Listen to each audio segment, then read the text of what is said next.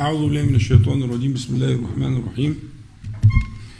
الحمد لله رب العالمين. اللهم صل على محمد وأنزل المقدر المقرب منك يوم القيامة. أما بعد ف آه اليوم هو اليوم السابع من أيام شهر الله تعالى المحرم وكنا أشرنا في المجلس السابق إلى آه ما ينبغي علينا من حسن الانتفاع بشهر الله تعالى المحرم. وسنأخذ هذه الفقرة من هذا المجلس المبارك للكلام عن ما يجب وما ينبغي على أهل الدين في شهر الله تعالى رجب الشهر الحرام. و نستأنف بعد ذلك إن شاء الله ما كنا فيه من مشاهد القيامة في آخر سورة الزمر وكذلك في السنة المطهرة. مدار المسألة هي على قول الله تبارك وتعالى في سورة التوبة إن عدة الشهور عند الله 12 شهرا. في كتاب الله يوم خلق السماوات والأرض منها أربعة حرم. ذلك الدين القيم فلا تظلموا فيهن أنفسكم. وقاتلوا المشركين كافة كما يقاتلونكم كافة. واعلموا أن الله مع المتقين. هذه الآية من سورة التوبة. بدأت بهذا التوكيد لبيان أن عدة الشهور آه الألف واللام في الشهور هي آه للعهد. والعهد هنا المقصود بها الشهور القمرية التي تأتي مع سياق الكلام آه في قوله تعالى إنما النسيء زيادة في الكفر. فإذا قول الله تعالى إن عدة الشهور الألف واللام معناها لو شلناها نعوض عنها بمضاف نقول شهور القمري. شهور القمري. تمام؟ وهذه هي الشهور المعتمدة في أمة النبي عليه الصلاة والسلام خلافا لأهل الكتاب. خلافا لأهل الكتاب.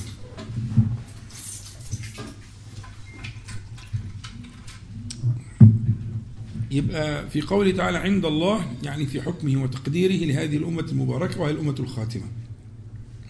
أن الله تعالى سيختم لهذه الأمة أو سيختم البشرية بهذه الأمة سيختم الرسل بنبينا محمد صلى الله عليه وسلم سيختم الكتب بالقرآن العظيم وسيختم ما عنده من التقدير في حكمه سبحانه وتعالى أن يقدر الأيام والليالي بالقمر.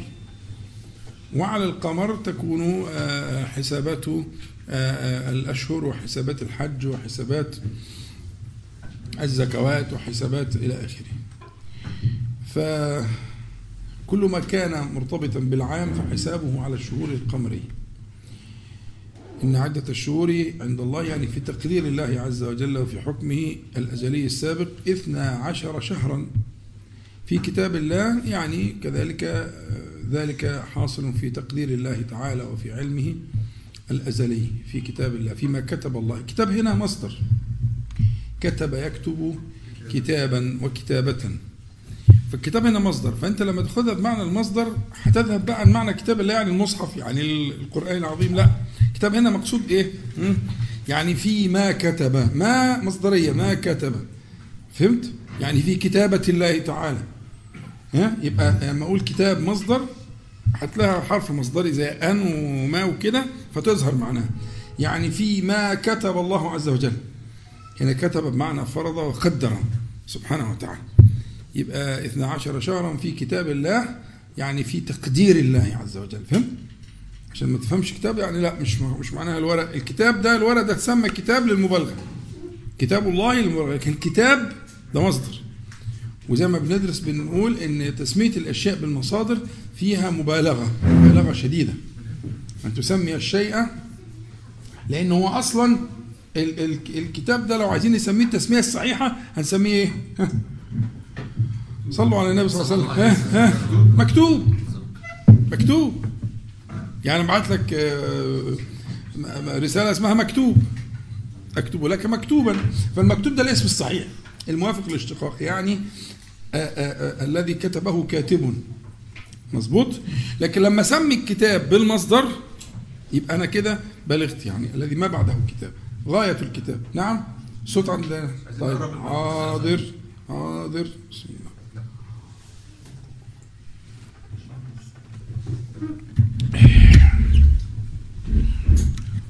صلوا على حضرة النبي صلى الله عليه وسلم. إحنا بنتكلم بنقول إيه؟ بنقول إن في قوله تعالى في آه، هذه الآية المباركة من سورة التوبة إن عدة الشهور عند الله 12 شهرا في كتاب الله. في كتاب الله قلت هنا كتاب مصدر. عايز تبينها لنفسك؟ هات لها ما مصدرية. ما المصدرية؟ فتقول فيما كتب الله تعالى. فيما كتب الله. يبقى هنا كتاب بمعنى تقدير. فيما قدر الله عز وجل وفرض. فيما كتب الله. تمام؟ وكنا بنسمي المصحف كتاب الله. هذا مبالغة. تلك معنى فيها معنى المبالغة. لكن هو في الحقيقة مكتوب. هو المكتوب. اسم مفعول. مظبوط؟ اتفقنا؟ طيب صلوا على النبي عليه الصلاة والسلام. يبقى الآية إن عدة الشهور عند الله 12 شهرا في كتاب الله يوم خلق السماوات والأرض. يعني كذلك الشأن وبدل من بدل. حصل تبديل وحصل أمم بدلت وحصل عهود ومواثيق اختلف فيها الناس. لكن الأمر يوم خلق الله السماوات والأرض كان كذلك. ولذلك عدل ان في الحديث الصحيح المتعلق بالآية يقول النبي صلى الله عليه وسلم إن إن إن الزمان استدار كهيئته يوم خلق الله السماوات والأرض. فعاد إلى الإيه؟ في يوم حجة النبي صلى الله عليه وسلم حجة الوداع كده عاد كل شيء إلى نصابه. هذا من بركاته صلى الله عليه وسلم. كل حاجة ترجع لنصابها العدل. الأرض كانت اسودت من الظلم. في فترات كده اللي يقل فيها الإيه؟ نور السماء عن الأرض وتلاقي فيها الظلم والعدوان والجهل وال... إلى آخره. ف كانت الأرض قد اسودت كما قال النبي صلى الله عليه وسلم إن الله يعني قبيل بعثته المشرفه صلى الله عليه وسلم إن الله نظر إلى أرض لاهل الأرض عجمها وعربها فمقتهم. مقتهم لماذا؟ العدوان والظلم وأكل أموال الناس بالباطل وسفك الدماء هذه هي القضية. فمقتهم عربهم وعجمهم. إلا بقية من أهل الكتاب. يعني لكن الأرض كانت اسودت ففي الأزمان اللي هي بيحصل فيها كده بتحتاج الأرض إلى بعث. ولكن لا بعث بعد النبي صلى الله عليه وسلم. فعلماء هذه الأمة أمة النبي عليه الصلاة والسلام يقومون بدور أنبياء بني إسرائيل. يعني يقول لك طب ما الدنيا تسودت بعد النبي عليه الصلاة والسلام. آه طبعا. المغول والتتار وفي أيام سوداء الصليبيين الحروب الصليبية وفي في أيام كانت أسود من السواد. طيب إيه الحل؟ الحل كما كان يحدث في من كان قبلنا من بني إسرائيل كان الله عز وجل يبعثه مع الرسل أنبياء. الأنبياء ليسوا أصحاب رسائل ليسوا أصحاب كتب ليسوا أصحاب رسالة مستقلة. الأنبياء يأتون لدعم لدعم الرسل لنصرتهم. فكانت لما تسود الأرض في في في زمان من من من أزمان الرسل يبعث الله عز وجل من الأنبياء من يحيون هذه الدعوة. من يحيون هذه الدعوة. فعلماء تلك الأمة أمة محمد صلى الله عليه وسلم يقومون بوظيفة أنبياء بني إسرائيل. يأمرون بالمعروف وينهون عن المنكر ويدعون إلى الله تبارك وتعالى. ولذلك قال كنتم خير أمة أخرجت للناس. لماذا؟ مش محاباة. آه هذا أمر معلق بوظيفة شرفهم الله تعالى بها. إيه الوظيفة؟ تأمرون بالمعروف وتنهون عن المنكر وتؤمنون بالله. كذلك كنتم يبقى جعلكم خير أمة أخرجت للناس لأن فيكم من سيقومون بدور الأنبياء في من كان قبلكم. اللي هو البلاغ والبيان والصبر والدعوة والأمر معروف والنهي عن المنكر والجهاد في سبيل الله عز وجل.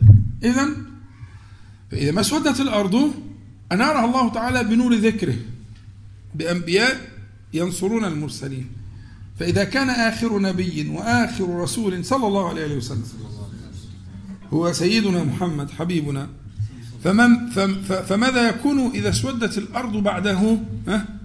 بالظلم والعدوان القضية مش قضية الناس تقول لا إله إلا الله القضية قضية أن ترفع الظلم عن الناس. ودعهم مع فطرهم سيقولون لا إله إلا الله. أنت عارف الغاية بتاعت الجهاد؟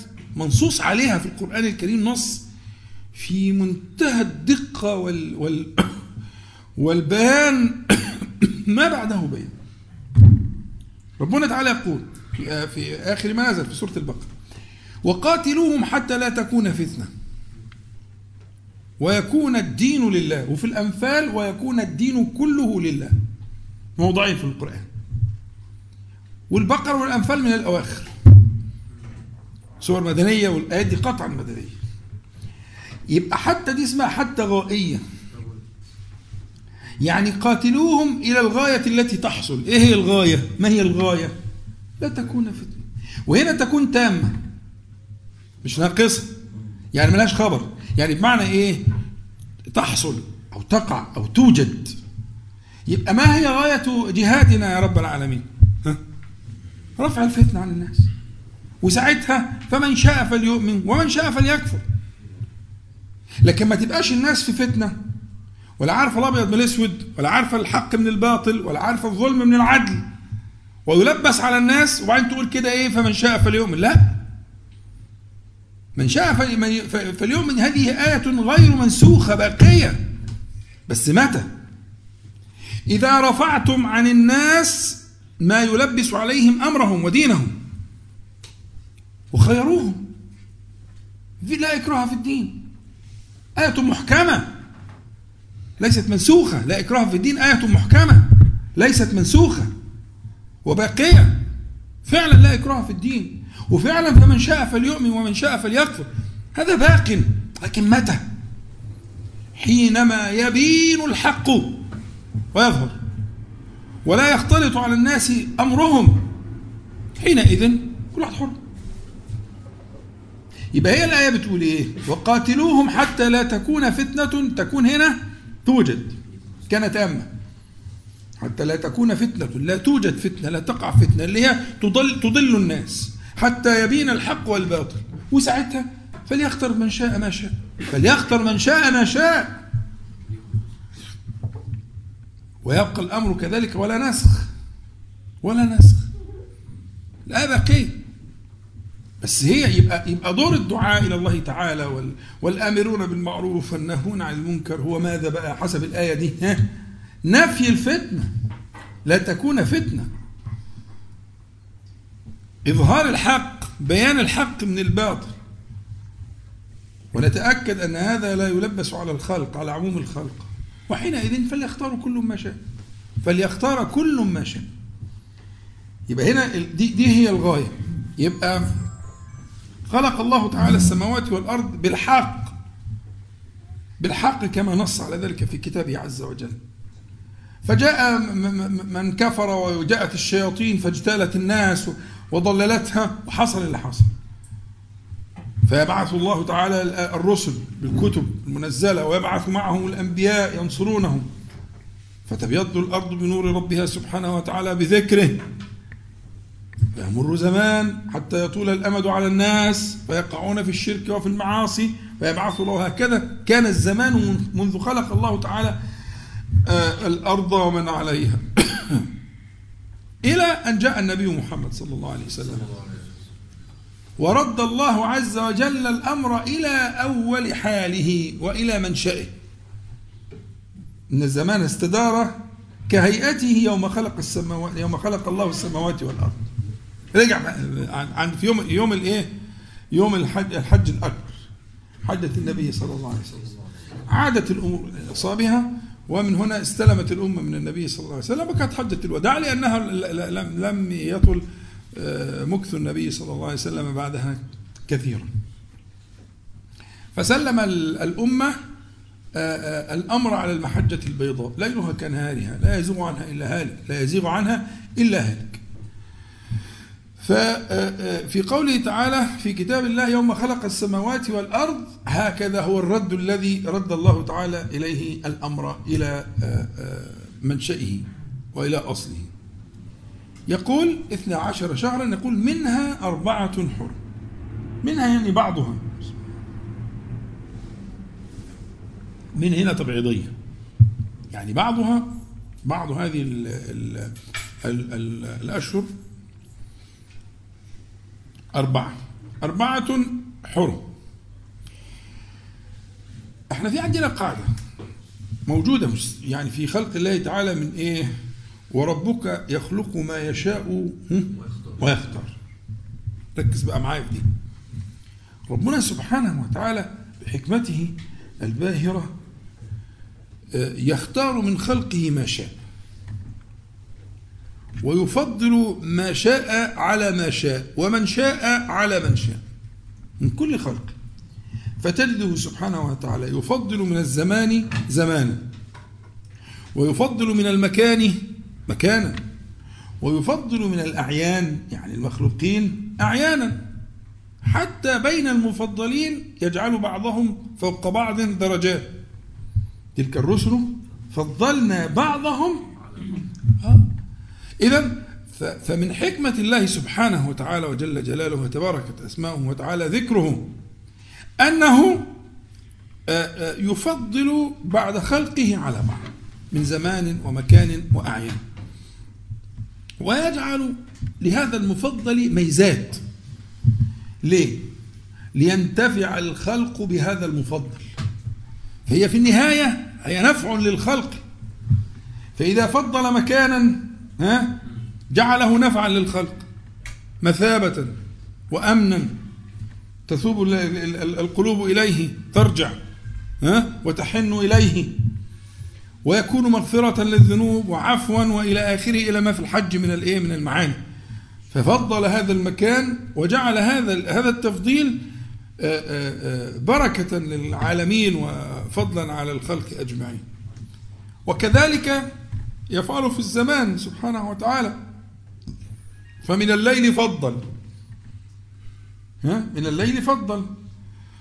وبعض الليل فضل. زي الثلث الأخير. وفي العام وفي وفي ليل العام فضل.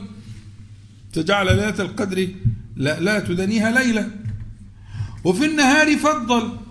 الأيام خير الأيام هي العشر الأول من ذي الحجة. لا لا يعلوها يوم. هي خير الأيام. وجعل الفضائل فيها والأجور المضاعفات من الذكر والعمل الصالح والصيام وتلاوة القرآن الكريم والصلاة. إذا فهذا التفضيل في الحقيقة هو محطات لالتقاط الأنفاس وللإنقاذ وللتعديل وللتصحيح ومقامات للتوبة والرجوع إلى الله تعالى. يبقى فكرة التفضيل دي مش فكرة ملهاش حكمة. لا دي فيها حكم حكم باهرة. ففضل الله تعالى زمانا وفضل الله عز وجل مكانا وفضل الله عز وجل أعيانا. وختم الرسالات بأفضل خلقه صلى الله عليه وسلم. ليكون ختام المسك. ها؟ وليختم الله عز وجل رسالاته إلى الأرض بخير ختام. وهكذا فعل سبحانه وتعالى. فإذا قضية التفضيل دي قضية مستشرية موجودة في في خلق الله تعالى لا ينكرها إلا جاهل. إذا في قوله تعالى منها أربعة حرم يعني حرم الله عز وجل من تلك الشهور أربعة. وهذه الأربعة كما بينها النبي صلى الله عليه وسلم ثلاث متواليات وهي أشهر الحج. وهي الشهر الحادي عشر والثاني عشر والشهر الأول. الحادي عشر اللي هو الشهر آه، ذو القعدة والثاني عشر هو شهر ذو الحجة والثالث عشر هو شهر المحرم. شهر ليذهب الناس إلى الحج وشهر يحج الناس فيه وشهر ليعود الناس من الحج. ومنها شهر رابع فرد ليس مع هذه المتواليات المتتابعات هو شهر رجب رجب الفرد أو كما يسميه العرب رجب مضر. ومضر هي من كبرى آه، قبائل العرب والتي منها النبي عليه الصلاة والسلام وكانت تعظم رجبا جدا ترجبه كلمة رجب معناها مادة مادة تعظيم. الراء والجيم والباء دي مادة تعظيم. فكانت ترجبه كانت تعظمه مضر. فكان ينسب إليه يقولون رجب مضر. يعني رجب الذي تعظمه مضر. هذه القبيلة يعني قبيلة النبي عليه الصلاة والسلام أو الأصل يعني. يعني إذا فهذا الشهر شهر متفرد بعيد عن تلك الأشهر هو الشهر السابع من السنة. الشهر السابع من السنة. آه وسنتفكر إن شاء الله في علة تحريمه. يعني إحنا في علة تحريم الثلاث المتواليات أظن واضحة صح؟ فكرة الحج. أن, أن, أن, أن, أن جعل الله عز وجل للحج حرما زمانيا. فاكرين لما اتكلمنا مع حضراتكم في مسألة الحرم؟ كل مقدس معظم عند الله عز وجل يجعل له حرما. يعني الزمان المعظم يجعل له حرما. والمكان المعظم يجعل له حرما سبحانه وتعالى. ليه؟ لحسن الإعداد في الدخول على هذا المكان المعظم أو هذا الزمان المعظم. فيجعله حرما. تمام؟ ففكرة ذو القعدة أو فكرة المحرم فكرة متصورة اللي هي يعني العلة فيها قريبة. لتعظيم الحج. ولتيسير وصول الناس وإلى آخره. تمام؟ حلو قوي لكن إيه علة تحريم شهر في وسط السنة؟ اللي هو الشهر السابع ده. لماذا ألحق الله عز وجل هذا الشهر اللي إحنا فيه دلوقتي؟ بتلك الأشهر. سنتفكر فيه إن شاء الله تعالى. لكن دلوقتي عشان نكمل بس الآية آه وبعدين نرجع لهذه القضايا. عشان أنا لو سبته ممكن ما هخلص الآية. فنخلص الآية للأسف بيحصل كتير. فكروني يعني. لما نخلص الآية نرجع للعلة. إيه الحكاية؟ أكلمكم عن حاجة كده عند البلاغيين وعند الفقهاء والأصوليين اسمها دلالة الاقتران. هنتكلم فيها إن شاء الله بس مش وقتها. خلي الأول بس نخلص الآية نفك الآية كلها بألفاظها ومفرداتها ومعانيها وبعدين نرجع للقضية دي. صلوا على النبي. صلى الله عليه وسلم. يقول الله سبحانه وتعالى أربعة حرم هذه الأربعة مشتركة في كونها مظانا للإجابة ومضاعفة للحسنات يرجو الناس وكذلك فيها تغليظ للعقوبات.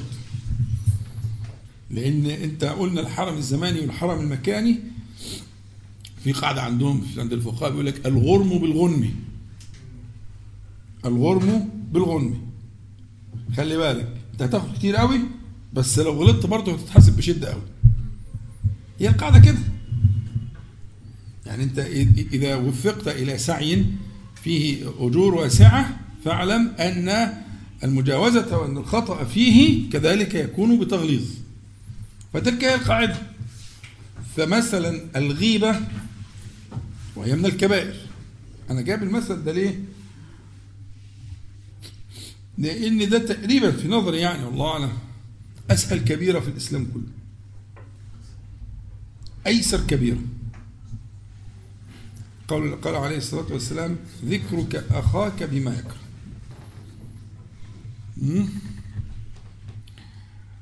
بس أن يكون فيه. لأن لو إن لم يكن فيه فذلك البهتان وهو كبيرة أيضا. فإن كان فيه فقد اغتبته وإن لم يكن فيه فقد بهته. فالغيبة والبهتان لأنها من كبائر اللسان واللسان أسرع عضو في الحركة. يعني لو قارنت حركة اللسان بحركة أي عضو تاني ستجد فرقا شاسعا مفازات بينهما. لا لا يدنو منه ولا يقترب منه عضو آخر. أكثر عضو حركة على الإطلاق. فكلما كثرت حركته كلما كان مظنة الإيه؟ الخطأ أو إذا وظفه صاحبه الأجور التي لا لا, يعقلها العقل يعني الأجور بإعمال اللسان في ذكر الله تعالى كذلك هي كالجبال. ها؟ أقرئ أمتك مني السلام. نبئهم أن الجنة قيعان أنها عذبة التربة وأنها قيعان وأن غراسها سبحان الله والحمد لله ولا إله إلا الله الله أكبر ولا حول ولا قوة إلا بالله. الغراس اللي هو الغرس غير الزرع. الزرع اللي هو بيجني يعني مثلا الناس تزرع قطن مثلا ده اسمه زرع. تزرع جرجير مش عارف بتاع خضار بسلة ده اسمه زرع. لكن الغرس الذي يغرسه غرسا يطرح ثم يأخذ طرحه ثم كالنخل وكالموالح وكالرمان وكالفاكهة وكالعنب دي اسمها إيه؟ اسمها غراس. جمع غرس.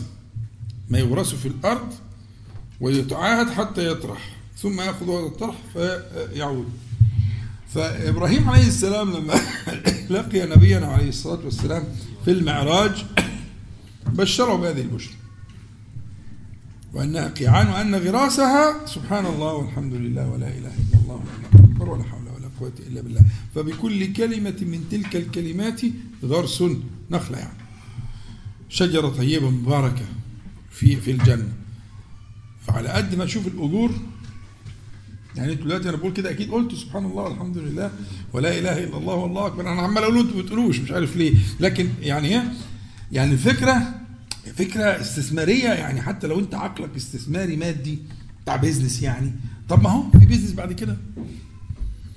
وده business يقيني. أي business تاني محتمل. أنا أحدثك في البيزنس اليقين. اللي هو ما فيش في احتمالات. ما فيش في احتمالات. ربك سبحانه وتعالى لا يخلف وعده. جل جلاله. ابدا. حاشاه. حاشاه. جل جلاله. فاللي بيعود نفسه على الذكر في الرايحة والجاية والمواصلات والأوقات المستقطعة اللي هي بتقتل البني آدم دي يبقى ده يعني يستكثر من الغرس ويستكثر من فضل الله تعالى. لو مثلا اقفلوا في الاثنين عشان صوت الأولاد يعني. لو أدمن حلو أدمن دي. لو أدمن الصلاة على النبي صلى الله عليه وسلم. أنا عايز شخص مدمن للصلاة على النبي عليه الصلاة والسلام. شكله عامل إزاي ده؟ يعني كل ما تجيله فرصة من سكون أو فكر أو حاجة يجد لسانه يذهب إلى صلاة النبي عليه الصلاة والسلام. يذهب إلى الصلاة على النبي صلى الله عليه وسلم. من غير ما إيه؟ من حبه وشوقه للنبي عليه الصلاة والسلام. هذا يلحق بأبي بن كعب لما قال له النبي صلى الله عليه وسلم, إذا تكفى همك ويغفر لك ذنبك تكفى همك فيما هو يأتي ويغفر لك ذنبك فيما مضى يعني لا حامل هم اللي جاي ولا اللي راح. ده مين بقى؟ ده مدمن. مش كده؟ بس مدمن إيه؟ آه عليه الصلاة والسلام. فهي يعني يعني القاعدة دي قاعدة جميلة. إحنا ممكن نعمل لها حصة كاملة ونضرب أمثلة على قاعدة الإيه؟ أنا قلتها حد يفكرني بيها؟ ها ها؟ الغرم بالغنم. هي كده.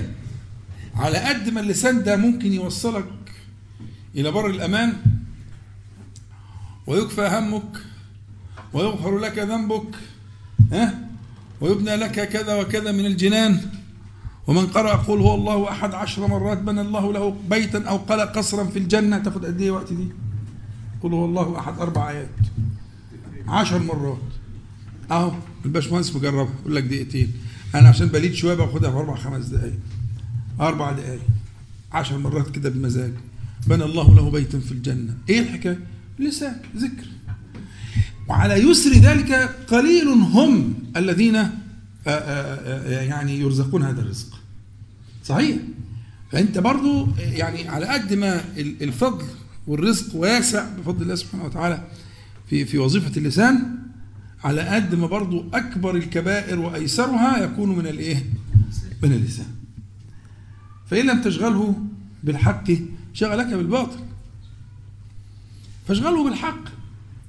حتى لو جت حاجة باطل كده على الماشي في, بحر ال ال ال ال العسل ده هتروح هتدوب. تمام؟ أنا مش بقول لك إنك معصوم لكن تستكثر من إعماله في مراد الله تعالى تستكثر من إعماله في مراد الله تعالى فلعل الله عز وجل أن يعفو عنك فيما كلمة كده ملهاش أي لازمة سقطة كده إلى آخره من سقطات اللسان تعدي إن شاء الله ببركة إعمالك لهذا اللسان في الذكر. فإحنا بنقول إنه إيه دي قاعدة عامة يعني قاعدة في الإيه؟ الغرم بالغنم. فالحسنات في شهر رجب مضاعفات كما هي مضاعفات في آه، آه، آه، القعدة والحجة ومحرم. الحسنات مضاعفات. يعني ما يكون من الأجور على الذكر في غيرها يكون فيها مضاعفا. ما يكون من الأجور على الصلاة على النبي عليه الصلاة والسلام ها يكون فيها مضاعفا. فوجب التنبيه. يعني أنا لقيت إن واجب علينا إن إحنا نتذكر هذا الموضوع الليلة. يعني إحنا هنرجع لموضوعنا اللي كنا فيه بس إحنا لسه في الأول فات أسبوع فاضل ثلاثة. جاهد نفسك من الليلة دي. جاهد نفسك في ذكر الله عز وجل. وأيسره وأعظمه أجرا. أنا لا أعلم شيئا يدنو يقترب من أجور الذكر. الأجور كثيرة والأبواب مفتحة الحمد لله. لكن أنا أكلمك عن باب يسير جدا. مش مطلوب منك غير أن قلبك يلتفت. أن يلتفت قلبك لمعنى الصلاة على النبي عليه الصلاة والسلام. أن يلتفت قلبك لمعنى توحيد الله عز وجل بكلمة التوحيد. لا إله إلا الله وحده لا شريك له له الملك والحمد على كل شيء قدير. خير ما قلته أنا والنبيون من قبلي. خير ما قلته. فيش فيش كلمة أعلى من الكلمة دي في تاريخ البشرية الإنسانية. مفيش كلمة أعلى من الكلمة دي. لا إله إلا الله وحده لا شريك له له الملك وله الحمد وهو على كل شيء قدير. وشوف بقى الأنوار اللي فيها والأرزاق وارجع الحمد لله في التسجيلات هتلاقي في شروح مفصلة لكل حرف في الكلمة دي. فين أنت؟ الكلام ده إحنا في رجب. حارب نفسك ليه؟ خذ نفسك بالعزم. واحبسها على ذكر الله تعالى. في الأول هيبقى في صعوبة لا شك. لكن بعد يسير من الوقت بعد يسير من الوقت ستنفتح لك الأبواب. سيفتح الله تعالى سيفتح الله تعالى لك الأبواب. وتشهد آه، بقلبك آه، ما لم تكن تشهده من قبل ببركة المواظبة على ذكر الله تبارك وتعالى. ذلك الدين القيم. الدين هنا برضو نقطة مهمة جدا لأن دي من الألفاظ المتكررة في القرآن الكريم وتحتاج لبيان. ذلك الدين القيم. القيم يعني القويم المعتدل الذي لا عوج فيه إلى آخره. تمام؟ بقول لحضرتك إيه؟ تعال هنا. عايز تخرج؟ أنا شايفك الان اتقلت من كرسي التاني طيب ماشي. لا براحتك براحتك. اتفضل. حاضر حاضر. صلوا على النبي عليه الصلاة والسلام. فالقيم القوي المستقيم الذي لا عوج فيه دي معنى القيم. الدين بقى الدين هو النظام المنسوب إما إلى الخالق وإما إلى غيره. الذي يدان به من تحته من الناس. الدين عموما. يعني الدين لو قلنا دين الله تعالى نقول هو النظام المنسوب إلى الله إلى الخالق جل جلاله الذي يدان به الناس الخلق. أدان الله عز وجل الخلق بدينه. نظام اللي يخرج عنه يعاقبه واللي يستقيم عليه يثيبه. ده معنى الدين. دين بالكم؟ حلو قوي يعني يعاملون بقواعده وقوانينه. ليه الكلام ده؟ ربنا سبحانه وتعالى كما في سورة يوسف يقول إيه؟ ما كان ليأخذ أخاه في دين الملك إلا أن يشاء الله. يعني إيه الكلام ده؟ يعني في نظامه في حكمه في قواعده في ضوابطه في أحكامه في قوانينه. مظبوط؟ هو كده. يبقى معنى الدين بقى هو الايه هو النظام أو القاعدة أو المنسوب إلى جهة ما. هذه الجهة تدين أفرادها. تدينهم به. يعني تلزمهم وتعاملهم بقوانينه. هو ده الدين. واخد بالك؟ يبقى كلمة الدين لأنها في القرآن الكريم آه، يعني آه، لها آه، دلالات مختلفة. يعني الدين في الفاتحة غير الدين في آل عمران غير الدين في في يوسف اللي معانا دي إلى آخره. فالدين في الفاتحة مالك يوم الدين يوم الجزاء. اللي معنى يدين به خلقه. الذي سيعملهم به. مش معناه الإسلام مش مالك يوم الإسلام. لا لكن معناه الإسلام فين في آل عمران؟ إن الدين عند الله الإسلام في آل عمران. الكلمة هناك دلتها معناها إيه الإسلام. الإسلام بإيه؟ بالقواعد الخمسة الإسلام. الدين في سورة يوسف مخالف خالص. ما كان ليأخذ أخاه في دين الملك. يعني في قانونه ونظامه إلى آخره. يدخله تحت حكم الملك عشان ينجيه من الإيه؟ إلى آخر المظبوط. فهنا في الآية اللي معانا بقى. في قوله تعالى ذلك الدين القيم. يعني هذا هو النظام المنسوب إلى الله تبارك وتعالى. إحنا بنتكلم عن نظام كوني. مش دين معناها شرائع. هذا النظام الكوني الذي نظمه مالكه سبحانه وتعالى هو الدين القيم هو القويم. وما يخرج عنه فمنحرف. فسلموا بقى. سلموا للملك. هذا دينه هذا قانونه. هذه قاعدته. بلاش فلسفة عشان يعني ستضر بكم. يبقى ذلك الدين القيم. يبقى هنا إن عدة الشهور عند الله 12 شهرا في كتاب الله يوم خلق السماوات والأرض منها أربعة حرم. ذلك ده اسم إشارة ده, ده اسم إشارة. ذلك يعني هذا الكلام المتقدم هو الدين القانون القاعدة القاعدة القويمة التي لا تنخرم. ها؟ آه ذلك الدين القيم. فلا الفاء دي بيسموها فاء التفريع فاء التفريع. فإن كان الأمر كما علمت أن الله سبحانه وتعالى جعل هذا القانون هذا الضابط الذي لا ينخرم اللي سماه الدين القيم فإن كان الأمر كما سمعت ف يترتب على ذلك ألا فلا تظلموا فيهن أنفسكم. ليه؟ لأن من وضع هذا النظام وضع له ثوابا وعقابا. وضع له ضوابط. في قانون. فيقول لك لا تتعدى السرعة المقررة للطريق. التزم بسرعة الطريق فلا تتعداه. لماذا؟ لأنه سيترتب على تعدي وتجاوز القانون ما لا يحمد عقباه. فلا تظلموا فيهن أنفسكم. يعني احذروا أن تخرقوا هذا القانون. هو ده القانون. الدين هنا ما تعرفت بقى. الدين هنا بمعنى النظام أو القانون أو القواعد ها؟ فلا تظلموا فيهن أنفسكم يعني إياكم أن تخرقوا هذا القانون. لماذا؟ لما سيترتب على ذلك من العقوبة التي لا تتحملونها. فلا تظلموا فيهن أنفسكم. فيهن أنفسكم. طبعا معنى كده هل يفهم في حاجة بيسموها آه، آه، هل هل يعني ذلك أنه يجوز الظلم في غيرها؟ يعني إذا قال الله تعالى فتظلموا فيهن أنفسكم. أنه يجوز أنه يبيح يعني. الظلم في غيرها ده اسمه لا مفهوم له مفهوم المخالفة هنا مفهوم المخالفة لا يجوز غير معمول به لأن الشروط هناك شروط لإعمال مفهوم المخالفة. حاجة في حاجة اسمها مفهوم في حاجة اسمها المنطوق والمفهوم المنطوق اللي هو الكلام اللي انت بتسمعه في حيز النطق. المفهوم اللي هو في حيز السكوت. بعد كده نفهم منه حاجة.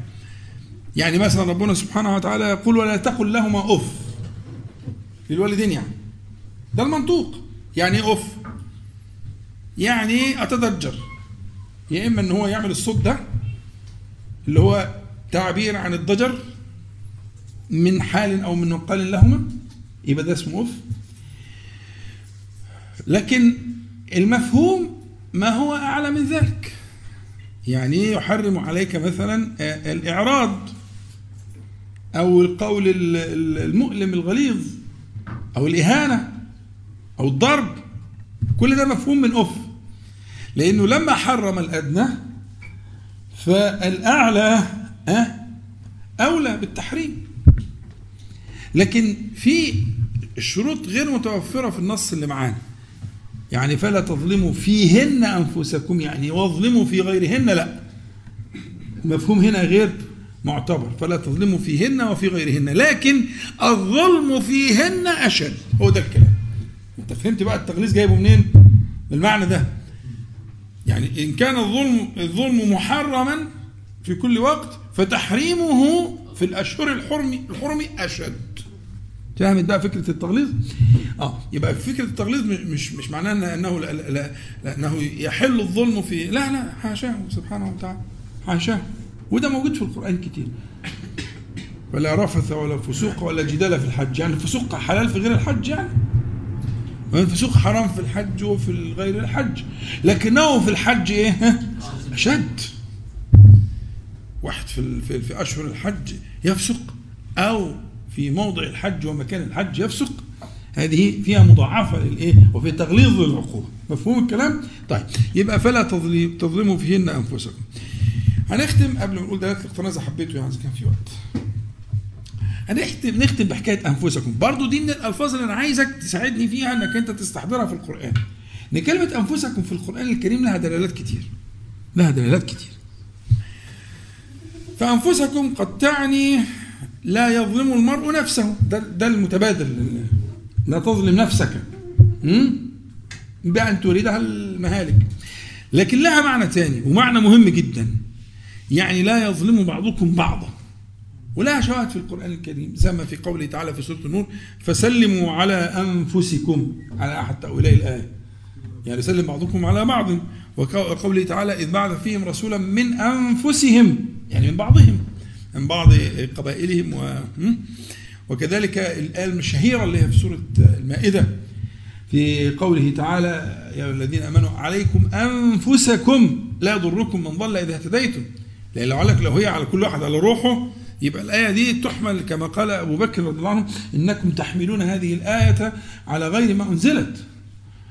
وإني سمعت رسول الله صلى الله عليه وسلم يقول لتأمرن بالمعروف ولتنهون عن المنكر أو ليخالفن الله بين قلوبكم أو ليضربن قلوب بعضكم ببعض أو كما قال عليه الصلاة والسلام.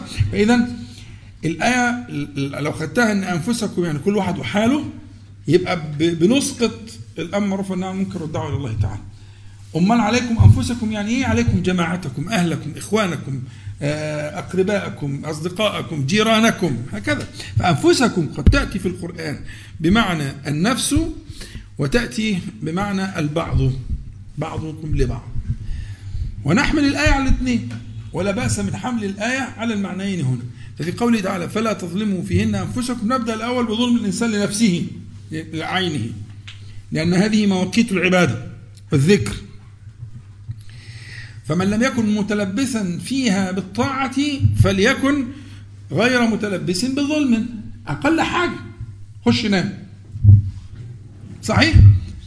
يعني حدثتك نفسك ببلوى ولا تليفون متنقل ب 60 نيله فتحه وهيوقعك في وإحنا في رجب؟ أه، أه، خش نام. العوام بيقولوا نوم الظالم عبادة. إحنا بنتكلم في الظلم دلوقتي. نام يا حبيبي نام. نعم سيب الزفت ده ونام هو ده اللي موديك في داهية. وإحنا في رجب. خلاص بس رجب بس وهترجع له إن شاء الله بس رجب. يعني صن نفسك صن نفسك في رجب.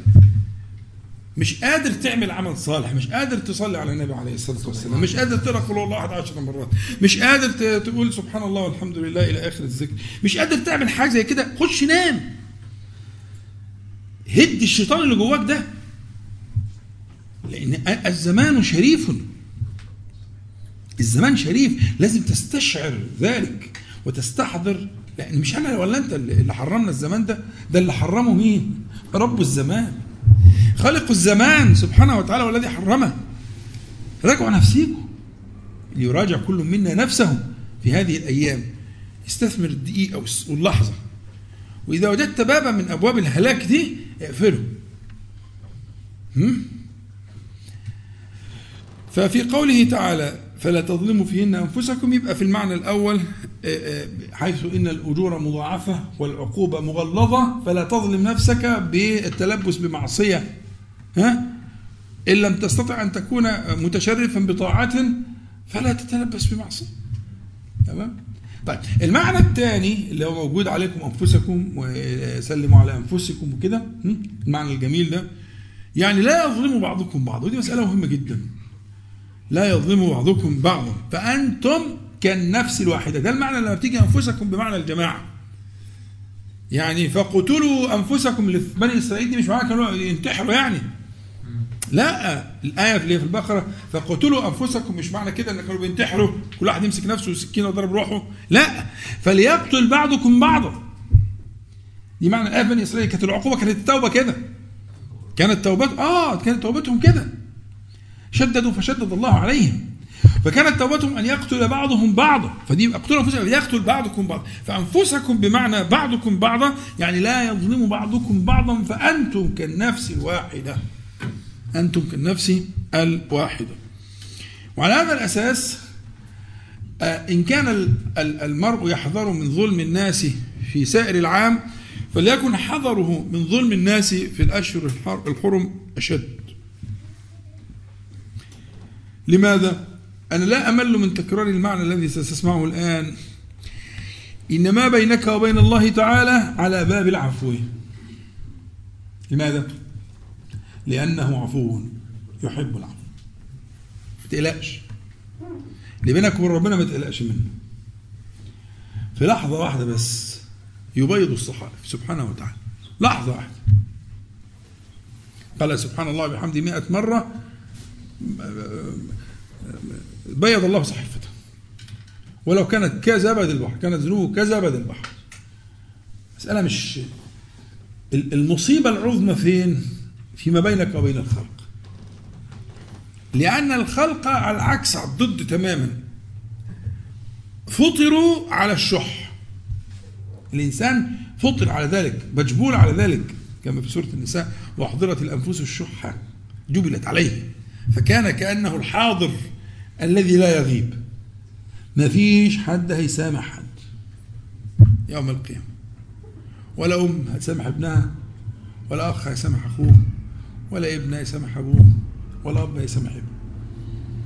الوشائج بتتقطع من الأهوال التي يرونها. تمام؟ فما فيش مسامحة. فأعظم ما يجده الناس يوم القيامة هو في المظالم. مظالم العباد يبقى المعنى الثاني مهم. المعنى الأولاني ظلمك لنفسك. المعنى الثاني لا يغيب عنك إلا لا يظلم بعضكم بعضا. فأنتم كالنفس الواحدة لا يظلم بعضكم بعضا احذروا. فإن الظلم كما قال عليه الصلاة والسلام ظلمات يوم القيامة. الظلم ظلمات يوم القيامة. ولو أخر الله عز وجل الحساب للآخرة كان حسابا شديدا عسيرا. يعني لو عجل في الدنيا ماشي لكن لو أخره للآخرة لكان عسيرا جدا.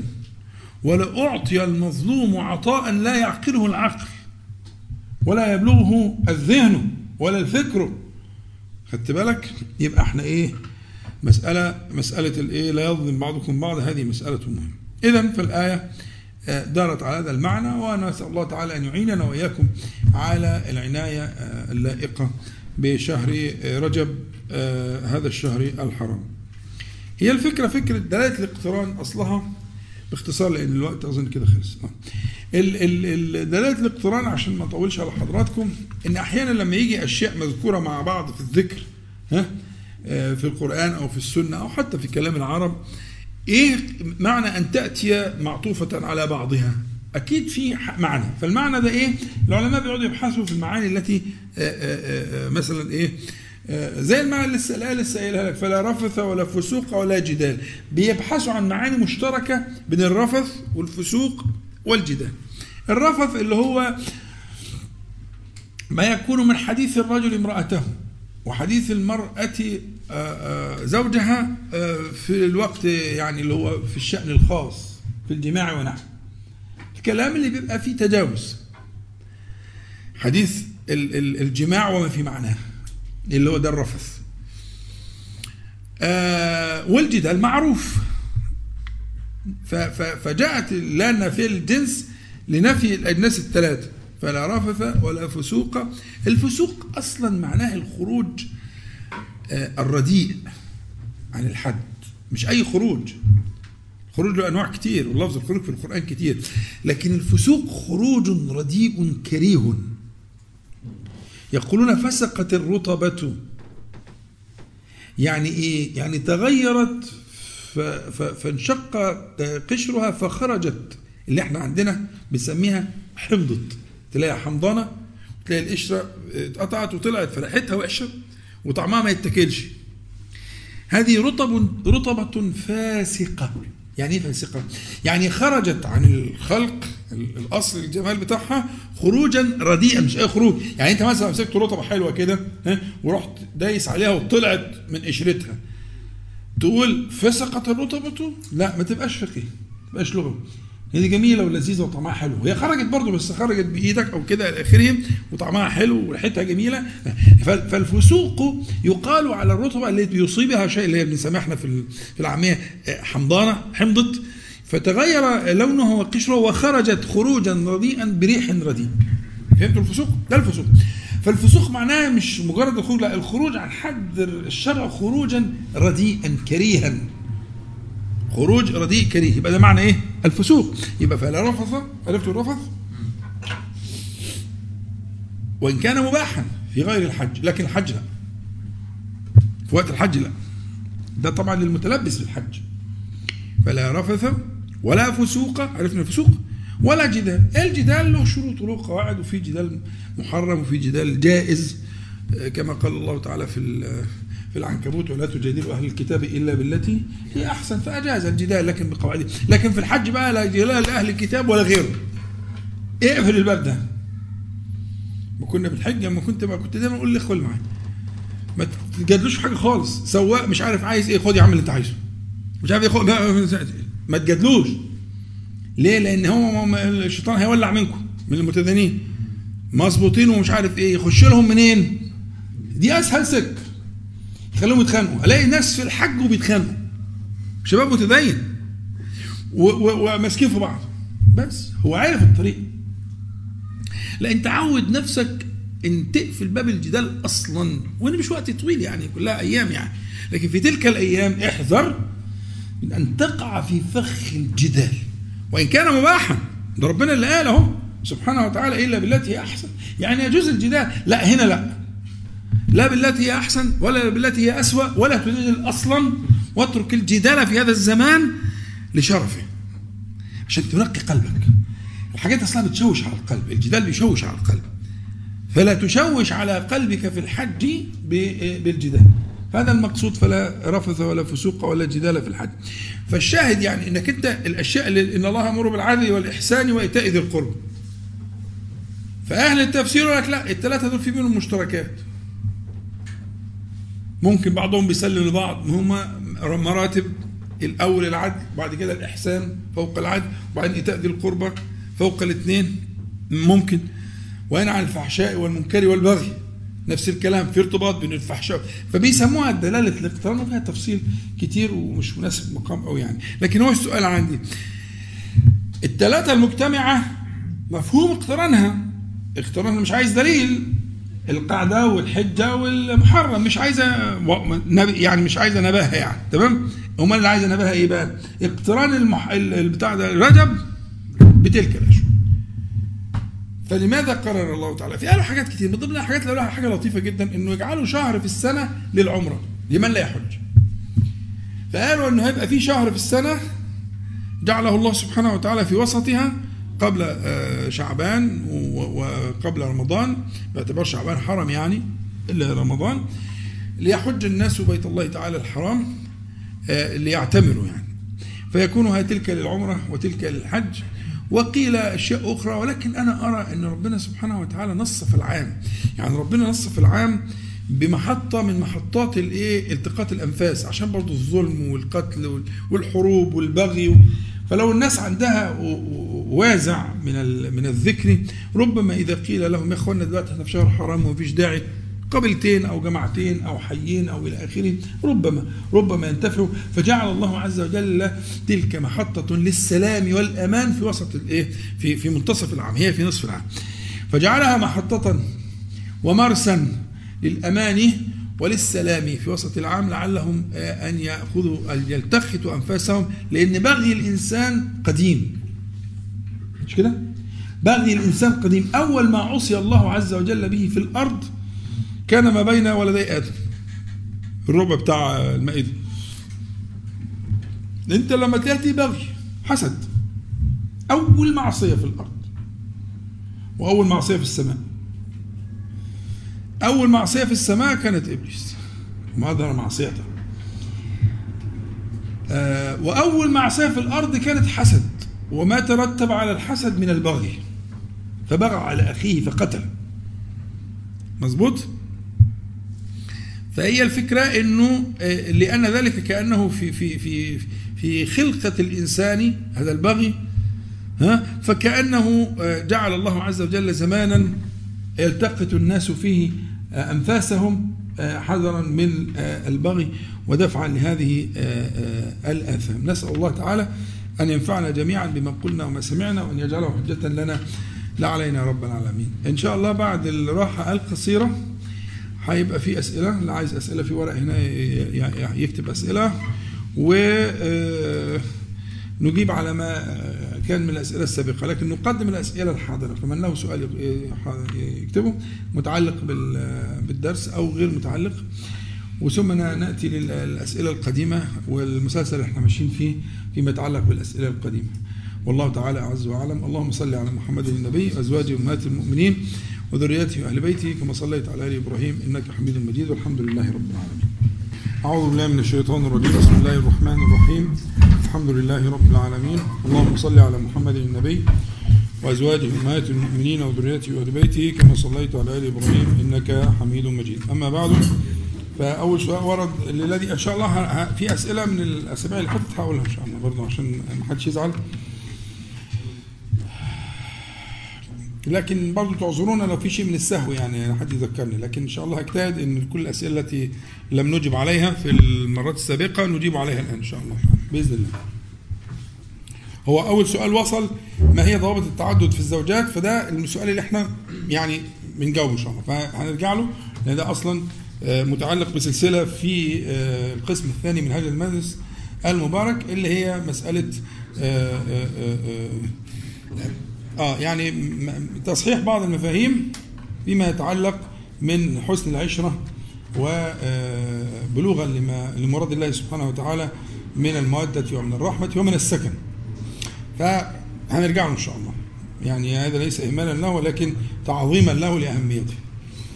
آه سؤال هل من يذكر الله عز وجل بلسانه والقلب غير حاضر يأخذ نفس أجر من يذكر الله بقلبه ولسانه؟ وما نصيحتكم ليصل الإنسان لتلك المرتبة وهي حضور القلب بالذكر؟ سألت عظيما أو سألت عظيما. هذا سؤال عظيم جدا جدا. بداية الذكر مع ذهول القلب وغيابه مأجور صاحبه قولا واحدا بلا تردد. ولا آه، تردد في ذلك البتة وكل من قال غير ذلك فلا تلتفت إلى قوله. لكن الشأن في آه، حضور القلب وشهوده وحينئذ يرتفع الأجر إلى ما لا يمكن للعقل أن يدركه. وبالتالي ينبغي التنبه كذلك إلى أن أن حضور القلب أمر عزيز قليل. يعني خذ مثلا في صلاتك لو صليت ركعتين لم تحدث فيهما نفسك وقرأت فيهما بأقصر ما يكون من القراءة. سورة الفاتحة مثلا وفي الركعة الأولى قرأت قل يا أيها الكافرون وفي الركعة الثانية قرأت قل هو الله أحد. لو فعلت ذلك آه، خرجت من ذنوبك كيوم ولدتك أمك. كما في الحديث الذي رواه مسلم في الصحيح. ركعتين لا يحدث فيهما نفسه آه فكأنه دخل الجنة وهو في الحياة في الدنيا. عاد رجع كيوم ولدته أمه.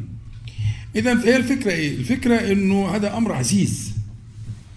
أنك من التكبير إلى التسليم لا ترى إلا الله ولا تشغل بغير ذكر الله وبغير ما تسمعه أو تسمعه نفسك من القرآن والذكر. هذا أمر عزيز عزيز. فلا آه، بد من شيء من الذهول من الغفلة من الشغل. وكل ذلك داخل في العفو داخل في العفو. وأنا لما بدأنا في مجالس ال ال آه، الوصال هذا المجلس المبارك. من أوائل ما بدأت معكم بدأت معكم في ختام الصلاة وبدأت بختام الصلاة وعللت لكم. إن بدايتي معكم بختام الصلاة لأنه موضع الاستدراك والندم. ختام الصلاة عايزك دايما تتعامل معه كموضع الاستدراك والندم. وهذه الجلسة جلسة المرتعب الخائف الذليل جلسة العبد بين يدي مولاه بهذه الصورة. حاول أن تراجع ما كان في الصلاة آه، من ذهول وغفلة لتتوب إلى الله تعالى واذكر ذلك في في في كلامك الذي تعلمته وحفظته. واجعل آخر ما تقول كما قال النبي عليه الصلاة والسلام اللهم اغفر لي ما قدمت وما أخرت وما أسررت وما أعلنت وما أسرفت وما أنت أعلم به مني. أنت المقدم وأنت المؤخر لا إله إلا أنت. آخر كلمة. علمها النبي صلى الله عليه وسلم في الحديث الصحيح لأبي بكر رضي الله عنه. فالفكرة هذه الكلمات في النهاية من الأهمية لأنها ممكن تعالج ما كان من الثقوب من الخروق من الغفلات في أثناء الصلاة. ما قدمت وما أخرت وما أسررت وما أعلنت وما أسرفت وما أنت أعلم به مني. أنت المقدم وأنت المؤخر. لا إله إلا أنت. استحضار التوبة والندم في ختام الصلاة ربما آه، أو لعله إن شاء الله تعالى يرقع ما فيها من تلك الخروق. اتفقنا؟ أما بقية السؤال آه، ليصل الإنسان إلى تلك المرتبة وهي حضور القلب بالذكر. هذا آه، كما ذكرنا في أول المجالس دي قلنا أن, أن هناك معارف وهناك سلوك. وبين المعارف والسلوك فجوة. ونحن في هذا المجلس وفي أمثاله نبني جسورا جسورا كباري نبني جسورا للعبور من المعارف إلى السلوك. معارفنا كتير. معلومات اللي إحنا بنقولها أغلبكم عارفينها. لكن سلوكنا آه، آه، لا يتطابق مع تلك المعارف. فماذا نفعل؟ نبني جسورا لنعبر بها من معارفنا إلى سلوكنا. حتى يتطابق السلوك مع المعارف. هذه آه، الجسور التي نبنيها هي المذكورة في القرآن وفي السنة. إن الذين قالوا ربنا الله ثم استقاموا. وقلنا ثم جاءت مرتين في القرآن الكريم وجاءت في السنة في صحيح مسلم وفي غيره. قل أمنت بالله ثم استقم. وهناك بين القول وبين الاستقامة ثم وثم تفيد التراخي. والتراخي هنا رتبي ويأخذ زمانا. التراخي الرتبي الزماني ده هو اسمه المجاهدة ربنا تعالى يقول والذين جاهدوا فينا لنهدينهم سبلنا. ده قسم. ده قسم. يعني وعزتي وجلالي لأهدينهم. خلاص؟ فإذا آه، آه، آه، الطريق الذي يبلغ المرء فيه هذا المرتقى هو المجاهدة طيب المجاهدة تحتاج إلى محضن تربوي ومربي. واستدللت على ذلك بالأدلة القاطعة الكثيرة. وارجع إلى التسجيلات. النبي صلى الله عليه وسلم كان يتعاهدهم ويسألهم ويسأل عن أحوالهم الخاصة عن قيامهم عن قرآنهم عن صلاتهم عن وترهم عن صيامهم الأحوال الخاصة. وهم كانوا يصنعون ذلك يعرضون ذلك على النبي صلى الله عليه وسلم وكانوا يصنعون ذلك فيما بينهم. وكانوا يصنعون ذلك مع التابعين والتابعون كانوا يصنعون ذلك مع تابع التابعين. فهذه سنة ماضية في القرون الفاضلة. لا بد من المحضن التربوي لا بد من المعلم. المعلم الذي يعلم. أنت ممكن إذا أردت أن تتعلم السباحة مثلا لا بد من مدرب. ربما بعد ذلك تكون أنت أمهر من مدرب. يعني أبطال العالم في السباحة هم أمهر من مدربيهم. صح؟